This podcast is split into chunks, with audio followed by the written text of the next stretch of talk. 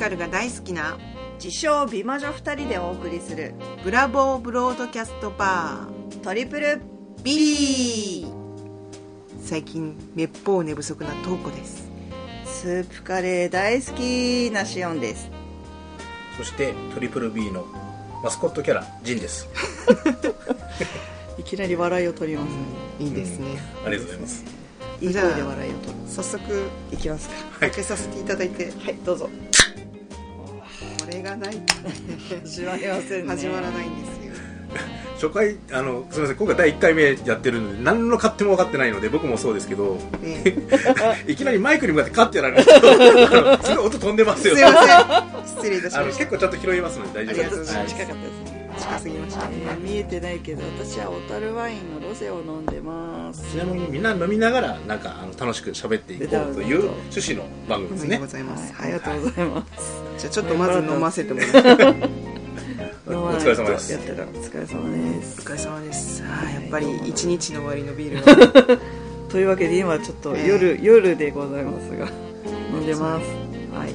夜ですね。そうですねその前にですね。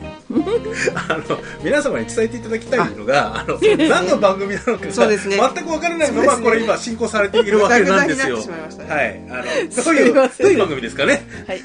まあタイトルコール通りですねミュージカルが好きな2人が集まりましてはい。ミュージカルについて語りたいということで。とうこちゃんは特にだ誰が好きっていうのはありましたっけ？私はですねまあ井上芳雄さんですね。全く分からないですね。G さんはミュージカルわかりミュません。ージカルも分からないし劇劇関係もあんまり分からないのわからないでね。でも井上芳雄は最近テレビにも結構出てます、ほう。王子ですから王子ねですから、ほう。ほう。あでも何やってる人なんですか？あのなんなんて言ったらいいんでしょうね。ミュージカル。ミュージカル界のプリ プリンスと言われたプリンスといっても今37歳なんですけど いやでも変わらずプリンスで、えー最近結婚してしまったんですが。ちょっとがっかりなとうこちゃんですけどね、は でもなんなんですかね。あの結構あのモーツァルトのうん。舞台やったり、そうですね、まあ、エリザベートっていうミュージカルが最近は。そうですね。でこの5月はですね、えーグレグレート・ギャツビーという。あギャツビーですよ。はい、そうです。映画で有名な、うん。はい、映画とですね実は私宝塚が大好きなんですけど宝塚の舞台でやった「グレート・ギャッツビー」を今回同じ演出家でそうそう同じ演出家で。やります。はい、はい。あ名前をど忘れしているそうそうなの。私もなの。今思い出そうとしているんだけど。ちょっとあれですね。はい。ちょっと調べますね。でそれ何月でしたっけ？5月ですね。5月ですね。じゃあもう来月再来月ですかね多分これが流れてるのは4月のどこかで流れてると思いますので、来月。来月ですね。そうですね。そのグレート・ギャッツビーにあの宝塚も対談しちゃったんですけど、うん。えー、と夢咲ねねさんっていう元星組の娘役のトップさんも出るもしかして。予定です相手役というか恋人役ですそうですね。恋人のデイジーをやってもう一人あの月組のトップ娘役だった女優さんもね。かなりもう酔いが回っておりますやばいやねダメですね。すごいワインの匂いしますもんねここね。一番しますね小樽ワインいい香りがするんですよ皆さん。でもさっきドブロクもありましたね。そうちょっともらったところをはいシーンって感じで。そうですね。あ皆様先ほど言っていたあのグレート・ギャッツビーの演出家の名前分かりました、あ小池。秀一郎さん小池秀一郎、あのあの私の中では池子と呼んでいるんですけれど池もあの宝塚ではあのね。有名な、えーいろんな対策をよく作っている演出家さんですね。はい。さっき話した井上芳雄君というのははい。その小池秀一郎さんに見出されてミュージカルの舞台に初めて立ったという。そうなんですね。もともと彼は小さい頃から、まあ、小さい時に「キャッツ」を見てミュージカルに目覚めでずっとミュージカル俳優を目指して東京芸大に入ったんです。でその東京芸大にこうあの講師というか先生で来ていた小池秀一郎さんにオーディションを受けてみないかと言われて受けたオーディションで見事合格で学生でありながら、うんうん。そのエリザベートというミュージカルのルドルフという役で皇太子の役ですね。皇太子の役でエリザベートの息子の役はいですよ見まましてそれを私が見ましてですね、はいもうズキュン。射抜かれましたか？抜かれまししたね。た、まあ、その時は大学生音大。大音大生音大生ですねまあそんな若い王子にそう10抜かれ歳た。10歳も年下な まあ、年齢はええ。秘密ですけれども、え。警察署までよくーあーで分かっちゃいましたね。失敗。小さなやってしまうツッコミがツッコミきついですね。はい。そうですね。それがじゃあグレート・ギャッツビーが5月にあるといううことで。でもちろん。はい。行くんですか？行くつもりです。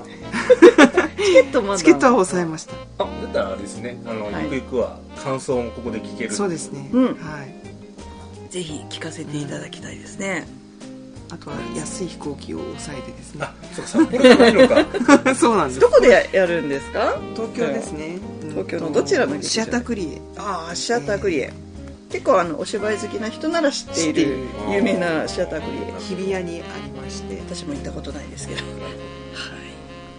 まあこんなマニアックな感じでうんこれから進めていきたい。うん自分の中ではなんか演劇って同心ホールぐらいなイメージでしかない。いや北海道はやっぱ劇場がねないですね。ないですね。今あれですか？ニトリ文化ん？うん。ホーうん。ル昔の厚生年金会館。うんですけどあそこで宝塚もあの公演したりするのでやってますけど、まああまりよろしくないと言いますか。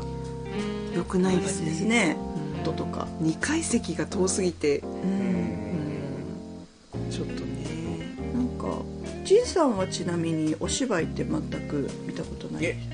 あのミーハーかって言われそうですけど えーと稲田組さんとナックスさんはしかもはい結構その人気が出る前の あの全然チケットが取れた時代のは 見てたんですけどそこでまあどんどん人気が出てきてチケット取れなくなって見えなくなってで、まあ、チケット知り合いがファンクラブにいたのでチケット取れる時は取ってもらってうん。たまに見てましたけどでも基本的にはそのそこぐらい。あとは本当に最初の頃はもっと、えっと、少ない例えば20人ぐらいしかいないような観客がいないようなところのやつ見に行ったりとかもしてました。それってプロですか？一応見に行ったのって。わからない感じ。わかんないですね。あの札幌って劇団が結構たくさんあって、うん。みんなアマチュアなのかプロなのか微妙なところで活動しているそかなうですね。なんで難しいですよね。知り合いからチケット買わないって言われて最初の頃は行ってたりとかしてましたね。そこでなんかあの稲田組さんとか面白いよって言われて行った感じですね。うるさいですね始まりましたうねるさいのが始まる。ごめんい。よいよ始まりましたね。セサミがええ。食べております。だんだん。そうですね。でまああの昔は宝塚もなかなか札幌に公演ってなかったんですけど、うん。最近は年に1回大体9月10必ず来てますね。月ぐらいにうん。来てますね、はい。あのただですねちょうどあの宝塚のその地方公演っていうのがありましてで東の方面と西の方面っていうの東京を真ん中に分かれて公演するんですけど、札幌が千秋楽に当たることが多いんですよ、うん結局端っこなんで、うん。なのでチケットが取れない、うん。ファンが全国から来ますねっていう意味でうん来る。全国から集まってくる。んでわざわざそう北海道に。うんわざわざ北海道の組んだりまで来るので。千秋楽は特別ですからね違うんですね初日と千秋楽っていうのはこの世界ではもうそこ見ないとファンじゃないって抑えとかなければいけない。結構やってる間って演劇のちょっとシナリオが変わってったりとかするじゃないですか？しないんですか？シナリオは基本的には変わらないですね。そうなんですね僕が見たやつがあ初回で見たやつとしネタが違うってかいうような。あのでも小劇場系とかっていうのは結構本番の直前に台本が上がってとかっていうのもあったりするので。本番の直前って言われてもすげえ困る。いや結構恐ろしい話変わってってですよね。出る方はそうなんで、うん。やってる間もここはああしようかこうしようかってもうんう良くしていくために変わったりするので、はい。確かに初日と千秋楽だとちょっと変わってるということはあり得る話ですよね。そうですね。あの実は東子ちゃんも私もお芝居経験者で、今でも時々舞台に立ってますけど、あのやっぱりこう同じ脚本でも初日と千秋楽だとかなりお芝居自体がセリフが一緒でも変わってくるので、そういう違いもあるのかなと思う混ざったりしないんですかね？混ざると言いますと。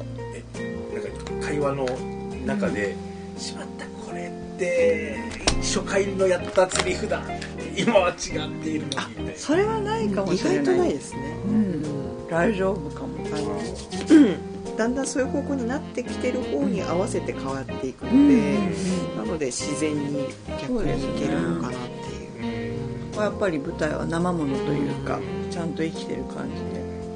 大丈夫ですね意外と度ぐらいは経験してみたいなと思っていややったらいいと思いますよ。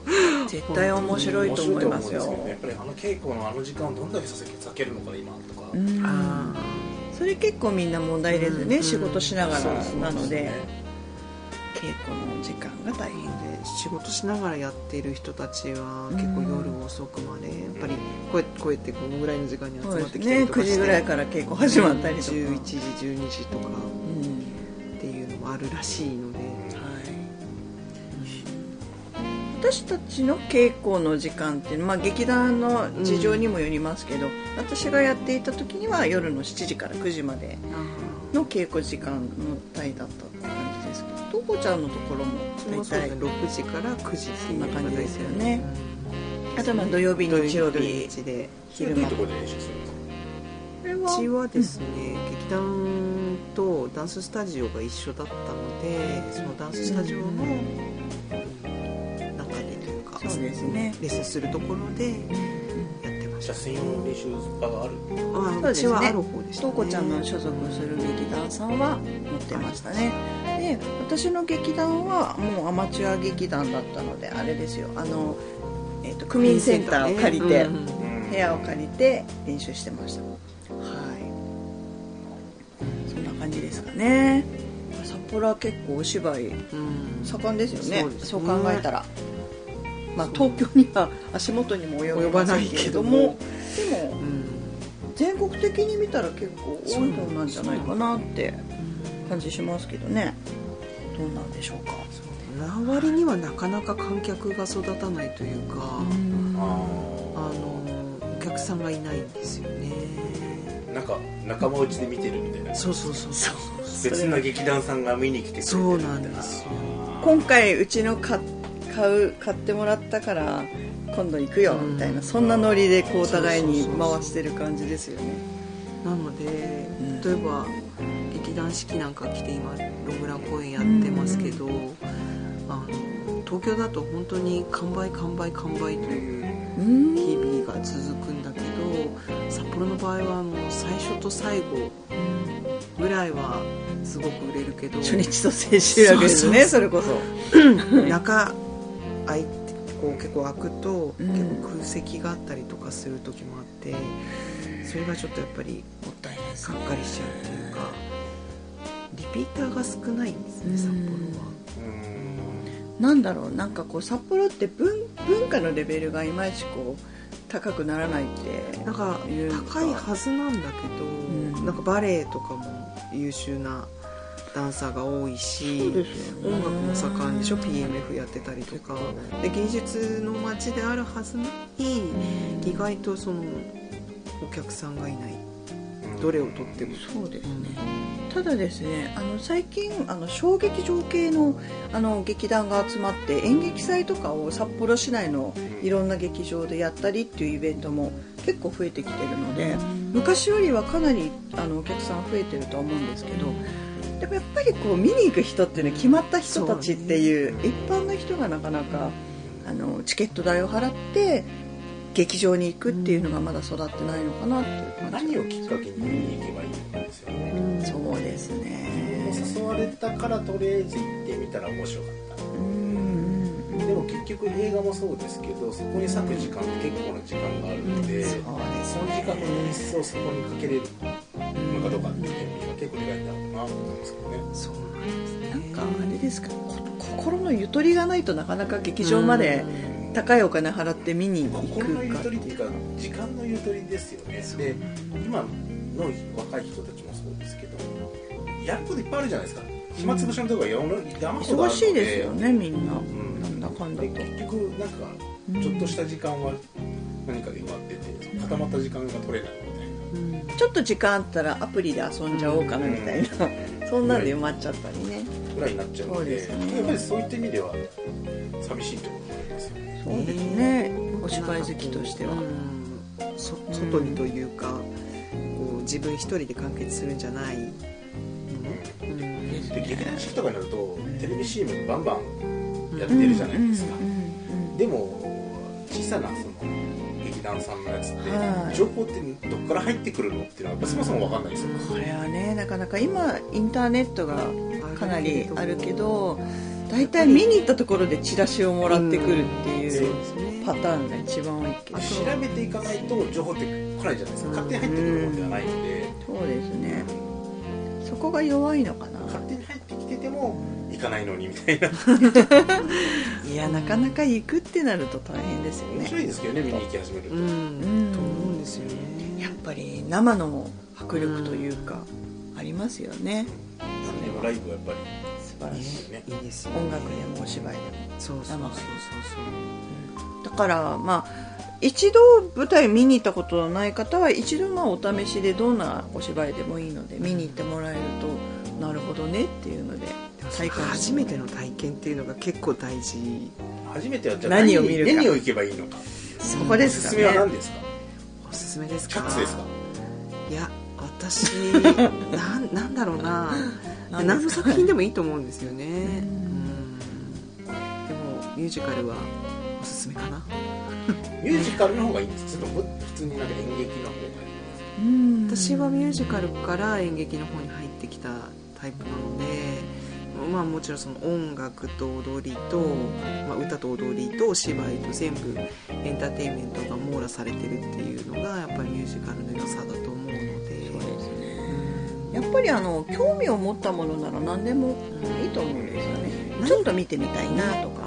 何かがその、まあ、歌と踊りとお芝居があるからどれかがヒットするんじゃないかなっていう気もするし、例えば最近だと映画がミュージカル化するとか、うん舞台化するっていうのもあるので映画で見たけど舞台だったらどうなのかなとかってそういうのがあればうん見ると面白いかもしれないですね。あと漫画が原作の舞台とかもあるので、そアニメとか。の辺りから入ってくる人も結構いるかなっていう気も、そうですね。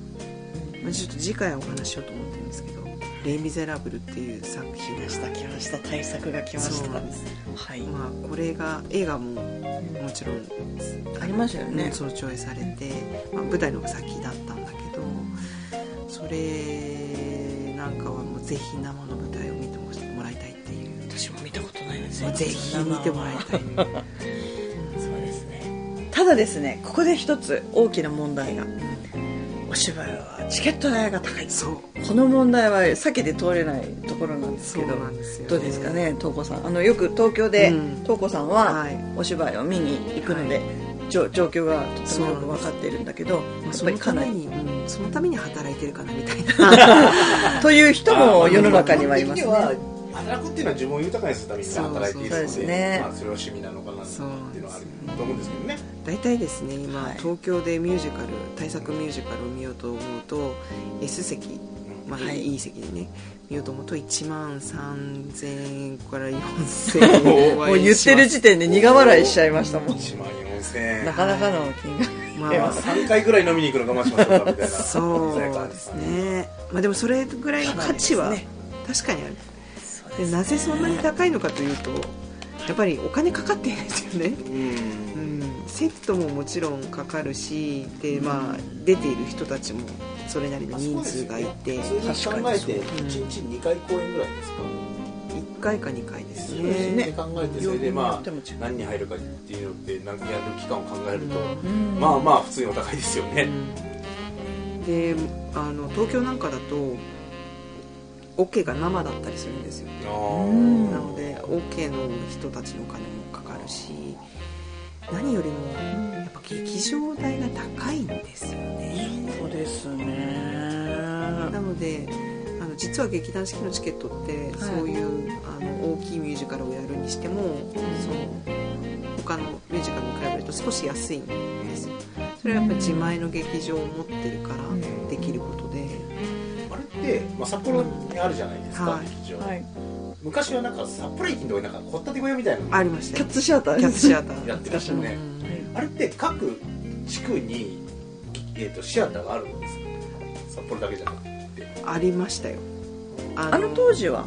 移動して歩いてたって感じだったんだけど。今はじゃあもう自前のその、えー劇場があるところでしかやらない、そうですね、うん、昔はだから自前の劇場ももちろん持ってなくってキャッツシアターっていうのを作ったのがまあ自前の劇場みたいなのが始まりだったんですよね、うん、でそれからあの全国そのキャッツシアターで回ってでその地域にあの四季のオリジナルの、まあ、自前の劇場を建てるっていうような方向にだんだんシフトしていったっていう。じゃないけどサーカス団みたいですよね。ああまあ確かにキャッツはそういう感じでしたね今の人たちは知らないでしょうねサーカス団って。サーカステントから建てるところからとかサーカス小屋。からう。ん、キャッツシアター何度か行きましたけどすごいセットでしたね。面白かった。面白いですね。なんかおもちゃ箱ひっくり返したみたいな。キャッツっていうミュージカルが、うん。猫たちの世界を描いているので猫の目線で。猫の目線のセットになって小道具とかね。またある意味ちょっとあのサーカス的なうん。なんかこう仕掛けがというかね。あったり。びっくりするようなところから猫ちゃんが出てきたりとかしてましたよね。うん。してましたね。うん。面白かったです。基本的にそのこの番組聞いてる人もうん。基本的には、えー演劇好きな人多分。がまず聞いてると思うんですよですよね。聞いていただけてるのであればはい。そもそも検索かけないと出てこないですから。確かにで演劇とかで検索かけてなんか出てくるような人はいるんですけどやっぱりなかなかそういった人たちに知らない人たちにアピールしていこうってなかなか難しいかな、そうですね。じゃあここの配信されてるブログにじゃああのリンク貼っときますねとかここに宣伝しておきますねって言ったところで好きな人を見てきてるじゃあなんか新しい人はどうやってそれをなんか興味を持って知り得ていくのか、まあ、まずどうやって興味を持っていくのかっていうところが難しいかもしれないですよね。はい。今ね喋ってて私気づいたんですけどこれ聞いてくれてる方って全国的にいろんなところで聞いてくれてると思うんですけど実は私たち札幌に住んでいます。あ言ってなかったと言思うんですけど。言ってなかったですね。はい、だから多分札幌札幌って言ってるからあ札幌なんだろうなと思われてるだろうなと思っててるかもしれないんだけど、はい。でももしかしたら東京の人が聞いてたら、ね。えー、札幌ってチケット安いそんだみたいな。なんだみたいな逆に驚かれてるかもしれないですけど札幌の現状っていうのはそんな感じでね。かなりこうまだまだうんお芝居の裾野が広がっていってない状況なのかなって特にミュージカルの、そうですね。はい、感じですかね。うんもったいないと思いますよ。うん。でも劇団四季がすごく頑張ってそうやって常設の小屋を今でも2020年までですね。でしたっけ？ま今あるところ。いろんな事情がね事情があって。そうなんですかあれ？そうなんです。でえー。はい。あなくなってしまう。作ったのになくなっちゃう。あんな立あ派なのいろいろ大人の事情っていうんですかねらしいましてだからあと 2, 年？違う。あもう1年ぐらい3年3年ぐらい。今あれですよね。ライオンキング。ライオンキングやってます。けどはい。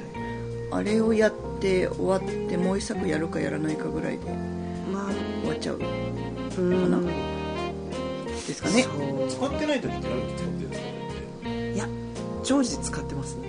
ずーっとロングランで。何かややってる。んです何かはやってってるますよね。であのやってない時は要は舞台を組み込んでる期間、うね。なるほど。なるほど。練習してますようん、とか舞台を結構セット作るのに1ヶ月とか2ヶ月とかかかっちゃうので、なるほだから劇場がこうなん。て言うん。でしょう箱でしかなくてステージそのものを作っちゃうどみたいなうん。なので一からそうそう自在なセットが組み込めるような仕組みになってるらしいですうんそれは他の劇場ではなかなかないです。ねそこまでっていうのは。まず舞台があってそこにセットを組むっていう形だから舞台も作っちゃうっていうあれなの歌劇団四季さんならではの作り方なのかなって思うんですけど。やっぱり ずっとそのまあ日本ではある程度早い時期からミュージカルをやり始めた劇団四季なので、ですよねそのノウハウというかこういうふうに劇場を作ったらてか劇場がこうであったらきっといいのになっていうノウハウがきっとたくさんあるんだろうなという。それであの常設だけど一応仮設と言ってるのか。あ仮設劇場って言ってましたっけね、今でもね、あの本当に箱物を建ててしまうんじゃなくて、うん。柔軟にそのできるような、劇場を作ってるっていう。いつ壊してもいいぜってやつですね。そうですね。なかなかあんなね街中うにん。劇場がある状況っていうのは素晴らしいと思うんですけどうん。で前はあのキャッツシアターも JR の札幌駅のねね。ところに JR シアターとも言ってたのですごい便利でしたもうでもそれもえ15年ぐらいもっと前もっと前もっと前キャッツシアターがあったのは私が年バレちゃう。うんなのででもあれですよねあの札幌の方しかわかんないですけど 札幌駅が新しくなる前ですよね。前ですなる前ね。ですよね。一番最初にシアターができたのはもう多分二十何年前って感じ。25年ぐらい。25年経つんですかね25年以上ですね。小学生ぐらいですかね。私計算できませんもう。もごめんなさい。嘘つきました。う誰が誰やらって感じですけどね。その後にあの JR があの高架になるにあたって工事をしてる時に JR シアターっていうのを構内に作った、あそれは知らないです。あったんです。よ私ちょっとちょっと記憶が曖昧ですね。今ねうん JR シアターってうーんと中に？なかった？中にあった。それどれぐらいの期間？あ結構ありましたよ。りましたでも、うん。結構な数の作品やってたのでそれこうんそ「キャッツ」もやったし「オペラ座の怪人」もやったしあとまあ短いのも何個かやったりとかしてたのですごいですよね。56年ぐらいはああったんじゃないかあじゃあそれが終わってうん。今のなうん。しばらくしてから、ね。センターのローカルな話になってますけど大通公園のちょっと東側っていうんですか、うんあっち側にあるんですよね今ね。ですね。新陽劇場が。ありますね。嬉しかったですよ。劇場が帰ってきた時は。あですよね。あれ帰ってきたんですね。帰ってきたですよ。JR シアターがなくなってそうもう来ないのかとうん。思っていたところに帰ってきた。これは式劇場。素晴らしい。奇跡的なでも今なんかあの、劇場とか作ってません？街中に。あのなんだろうあれ。音楽劇場なのかな、なんか北海道の芸術？芸術なんと劇場かかんとかってちょっと名なんか結構前が分かんないなんか街の開発の中うんそうそうそうそうにそういう劇場を作ってるっていうのがあって。どのあたりですか？あの本当に街の子あの NHK の裏ぐらいなんか。前市民会館が市民ホールのある。あの HTV が入るあそうそうそうそうそうそう。そうああれそうなんですね。超巨大ななんかビルがそうそう建ってるのはそうそうそう HTV が入るんですか？入る入る今の HTV はもう社屋がこれっていうのでへあーあそこを捨てて行くらし街中に。おんちゃんどうなるんだろうと。って おんちゃんの運命やいかに。いう話そうなんですか？あそうなんですね。そう。そこに劇場も。えー超巨大なビルが建ってかっこいいな。立ってる最中とかあそこになんかマジンガー Z とか置くとかっこいいだろ ジンさんはこんな人です。マジンガー Z マジンガー Z で世代がバレるっていう。そんなことないですよ今の若い人だってマジンガー Z あそうそうなんですか。そうですね。今の若い人って言ってるだけ。でもうその時バレ点ない。でただで年若がくねえんだろ。みたいなね。はいそうですね。しまった。美魔女って言った時点で年がバレてるかなっていう気もします そうだね。ある程度の年以上じゃないと言わないもんね、妙齢な。そうそう。ですね。じゃあまあ自分で振っといてなんですけどその劇場ができたらもしかしたらうん。まあ私の好きな宝塚も今はニトリ文化ホールでやってるんですけど、そっちにシフトする可能性もあるかなっていううん感じはしますけどね。いい劇場作ってほしいですね。ですね。もうお芝居好きとしては。うん。ミュージカルもできる。うん立派な小屋にしてほしいと思ってますけど。ただですね。北海道にミュージカルが渡ってくるというかはい。地方公演的なのやるのってすっごいお金かかるらしいんですよ。まあなんで？海渡りますからね。そう。あのそこにでも全ての舞台装置を持ってくるってことになるのでそう。まあかかるでしょうね。そうなんです。そして人を連れてきて、うんですよね。なので現地調達できないものですからね。そうそれはよく聞きます。ライブやるにしても北海道は大変そうそうそううんうんうん。なので正直私としては期待はしてない。北海道の劇団が育ってくれるのを祈る。そうですね。あとそのまあやっぱ北海道でやると儲かるって言い方はちょっとあれだけどやるだけの価値があるっていうようなやっぱりお客さんが育たないとメリットがないっていうところになっちゃいますから商売ですからね。お客さん育てないことにはなかなか大きなお金を動かしてっていうことは難しいのかな。としてもそんな中で話は尽きないんですけどあっという間にもう30分経ってるんですよね。びっくりですよね。ぐだぐだこんな感じであの進んでいくわけではないですけど、まあ、今回は第1回目というところで、まあまああのどんな話を今後していくのかっていうのと、皆さんがどんな感じで、えー劇団劇団っていうか演劇関係ですよね。そうですね。その話を今後ねはい。やっていければっていうところで、はい。はい。は い来週来週じゃない。毎週やらないや。らない毎週やらない。仁さん毎週あの毎週やりたいんですけど、まあ次回あの そうです、ね、ここからはちゃんと各ねコーナーに行ってはい。はい。話していければいい。と思いますけど、はい。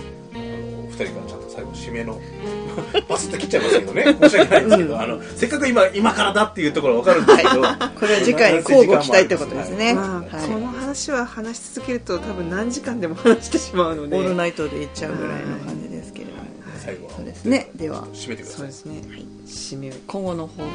そうですね。とうこちゃん。私やっぱりあの私をこの世界に引きずり込んだですねミュージカルの魅力について、素敵すぎる。はい、引きずり込む。私はミュージカルと恋に落ちたと言っているんですけども、はい、恋人のことについてですね。あのできれば毎回1作品についてとっぷりと語っていきたいと思います。素晴らしい。はい。それだけで30分終わりそうですね。いやシオンの出番そうはいらないです。1時間番組になっちゃったらどうしようみたいなちょっと不安もあります。そうですなんはい。はい。塩さんからそんな感じですか？はい。私はそうですね何度も言ってますが宝塚歌劇団大好き人間なのでえー、とできれば札幌ではこちらではなかなか情報が薄い宝塚のお話をいろいろしていけたらなって思っています。はい。そんな感じで、はい 結局仁さんに仕切らせようとしているこのそしてなんかずるい。閉まらない。